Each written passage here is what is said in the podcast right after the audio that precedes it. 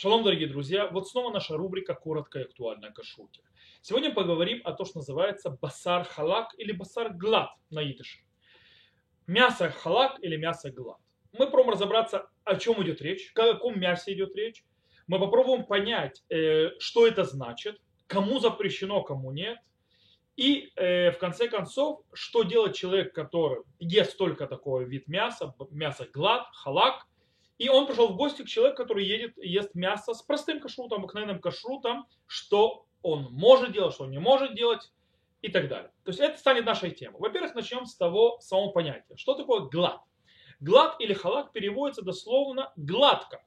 Имеется в виду, что проверка мяса после его каширования на всевозможные трефот, то есть вещи, которые делают мясо некошерным, несмотря на кошерную резку и несмотря на кошерное животное, прошли то, что называется без зазоринки, то есть все прошло гладко. Нет проблемы. Это то, что называется басар глад. То есть как понятие глад или халак. Дело в том, что многие говорят на курицу глад, халак и так далее. Это немножко обман. Или неправильное понимание э, сути понятия глад или халак. Э, что такое, мы сейчас увидим, что курица это относиться никак не может, и курица глад халак просто не существует. И нет понятия глад халак у чего-либо, кроме у животных. То есть, да, только у животных есть это понятие, но ни у какого вида еды другого, включая птицу. Итак, что такое глад? Дело в том, что э, глад или халак, или наоборот, не есть мясо халак, мясо глад, это одна из больших облегчений, которые обычно, скажем так, является обычай ашкеназов, европейских евреев. У сефардов э, не все устражают об этом, в, в этом э, законе. Что такое глад? Дело в том, что один из, э, скажем так, э, показателей того, что животное трефа, имеется в виду, становится некошерным, несмотря на кошерную резку и кошерность по рождению, это понятие сирха. Что такое сирха? Сирха это такой вот крум, в принципе, такой вот как бы пленка, которая, очень тонкая пленка, которая покрывает легкие животного.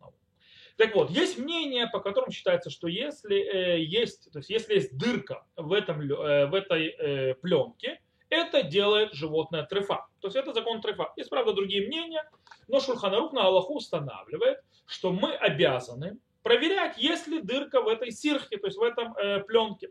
То есть нужно каждое животное после того, как его зарезают, нужно проверить его легкие, нету ли дырочки в сирхе, то есть нету ли дырочки в этом э, пленке на легких. Это Шуханарух, то, что называется, обя... который обязывает, который взяли на себя все сефарды восточные евреи. С другой стороны, Рема. Раби Мошаисрлеш, главный галактический авторитет ашкенадского еврейства, европейского еврейства, он говорит, что в этом вопросе надо облегчить. То есть в этом нет устражения. Э, и мы не обязаны вообще проверять сирку. Ее не проверяют, не надо ее смотреть. И по этой причине то есть не нужен басар халак. То есть да, мы не проверяем, мы ничего это не делаем, то есть животное зарезаем и не делаем этой проверки. Из-за этого получилась очень интересная вещь, что все сефарды устражают есть только мясо, котором стоит этот знак халак или глад, что в принципе прошло проверка на наличие дырок в сирке, то есть были надуты легкие, проверено, то есть вот этот вот э, пленка, которая на легких. Э, и так они себя, то есть это их галаха, это их обычай. У ашкеназов все э, сложнее. С точки зрения Рама нет такого устражения, не надо ничего проверять. То есть надо ничего проверять, нам не нужен басар халак, э, басар глад. Но как вы слышите, то есть слово глад, это слово идышское, значит, есть ашкеназы, которые все-таки в этом устражают. И действительно есть многие ашкеназы, которые устражают и тоже проверяют сирху на вопрос наличия дырок, то есть если там трефа, по этому мнению, или нет. Это то, что называется глад, глад халак. Понятно, что курицы этого нет, она не животное, и найти этого там быть не может. Теперь у нас поднимается вопрос.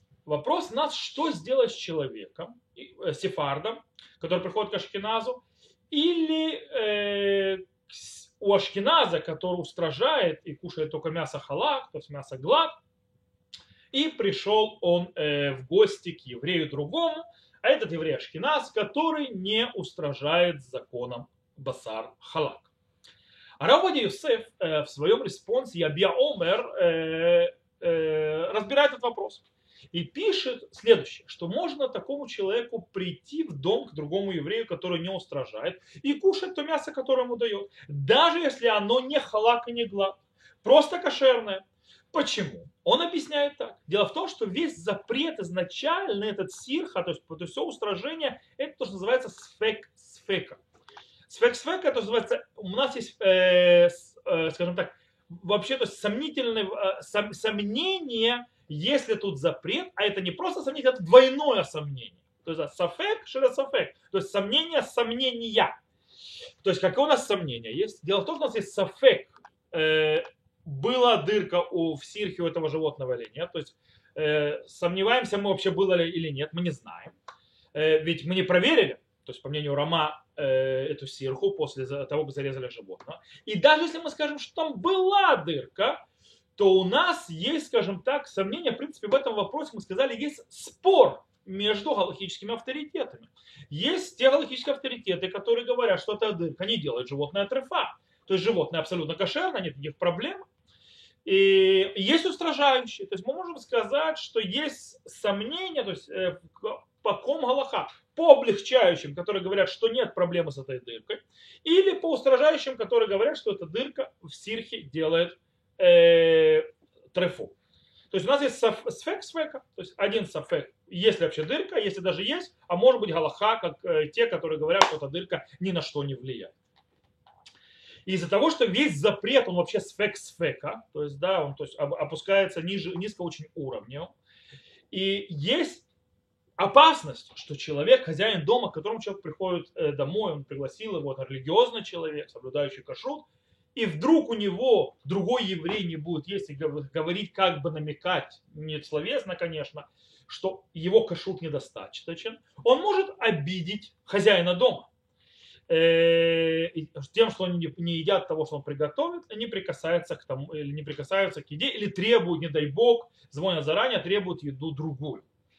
И он говорит, это проблема. Проблема по причине того, что обидеть человека, обидеть человека, который приготовил еду, еда ему кошерна, не по твоему устражениям, но кошерна. Это большая, большая проблема, это намного большее нарушение, чем, это, э, чем поесть мясо, которое не халат, которое является устражением, и вообще сфексфека, если в этом запрет. По этой причине понятно, что квода бриот, то, что называется почет, уважение, достоинство людей, человеческое достоинство, оно достаточно мощное в Галахе для того, чтобы оттолкнуть и сдвинуть в сторону сфек-сфека, то есть сомнение, сомнения в запретах Торы. И так нужно себя вести. Причем это нужно вести себя не только с басар халак, но и с многими другими вещами. Если по мнению галахическому это кошерно, даже если вы устражаете, и вы приходите в дом, где не устражают, то едят то, что едут в доме. И запрещено есть не кошерно. Но кошерное без устражений есть можно. Даже если это по некоторым мнениям вообще нарушение запрета Торы. Снова почему? Потому что есть мнения другие. Есть другое постановление, и вообще у нас есть свек свека. Э, остается только пожелать, чтобы мы всегда удостоились, несмотря на какую разницу в кашруте, сидеть вместе, как братья, есть вместе, несмотря у кого служение такое, у кого служение такое, и чтобы у нас всегда в еврейском народе был мир и благополучие. Всего вам хорошего и до новых встреч.